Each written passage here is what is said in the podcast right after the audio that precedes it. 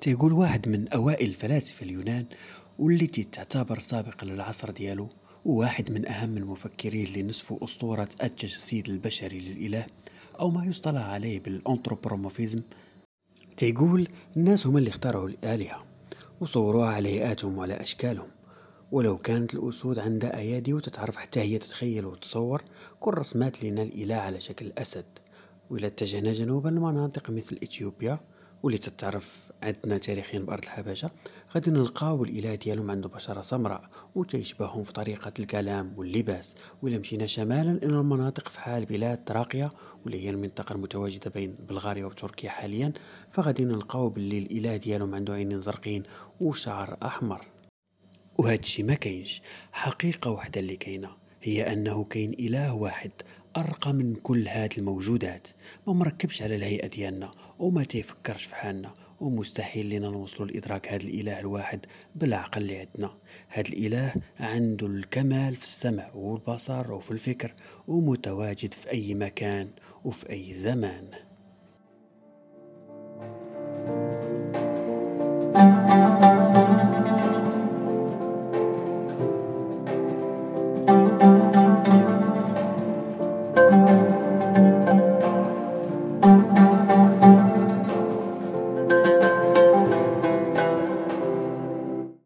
الفيلسوف هو إكزونوفانيس.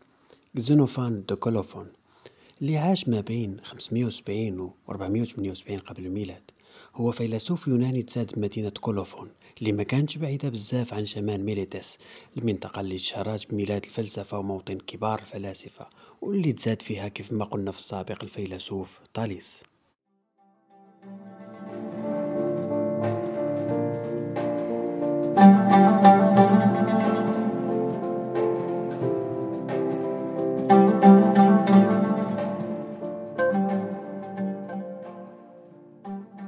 زينوفانيس عنده مكانة خاصة وتيحظى بتقدير كبير حيث قدر يطور ويزيد يخدم على الأعمال السابقة لكل من أنكسيمندر وأنكسيمينيس ولكن كان تقدير والاعتراف به كمفكر عظيم بشكل أساسي للحجج ديالو المتعلقة بالذات الإلهية واللي استطاع بها يقفز بالتفكير الفلسفي ألفين سنة للقدام وأسس نظرة جديدة للمعتقدات تخالف كليا الاعتقاد السائد في ذاك الوقت باللي الآلهة تتشبه البشر وتتصرف في حال البشر.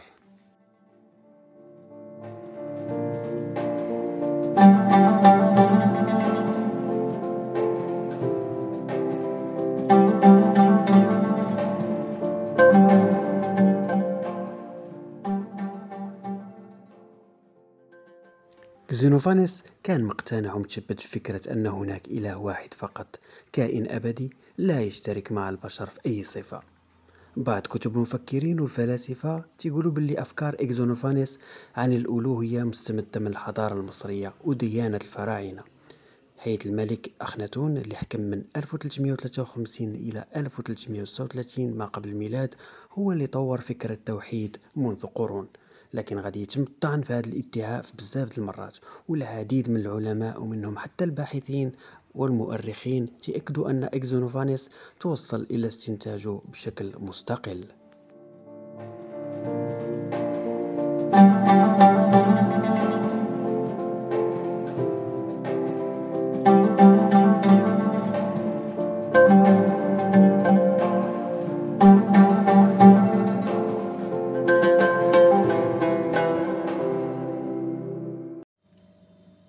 اللي تهمنا هنا هو أن كل الأدلة سواء اللي كانت مع استقلالية كزينوفانيس في التفكير أو اللي تتقول باللي هذه الفكرة مأخوذة من الحضارة المصرية القديمة كلها تتأكد لنا باللي حتى شي فيلسوف أو مفكر عاصر كزينوفانيس أيد هذه الفكرة أو تبناها وما كانش حتى حركة فلسفية دعماته وساعداته في تطوير ونشر هذا المعتقد باش يبقى الفيلسوف والمفكر الوحيد اللي عاش خارج السرب في ديك الحقبة. وبقات فكرة التوحيد وفكرة الإله الذي ليس كمثله شيء حبيسة مخيلة ومذكرات وكتابات. you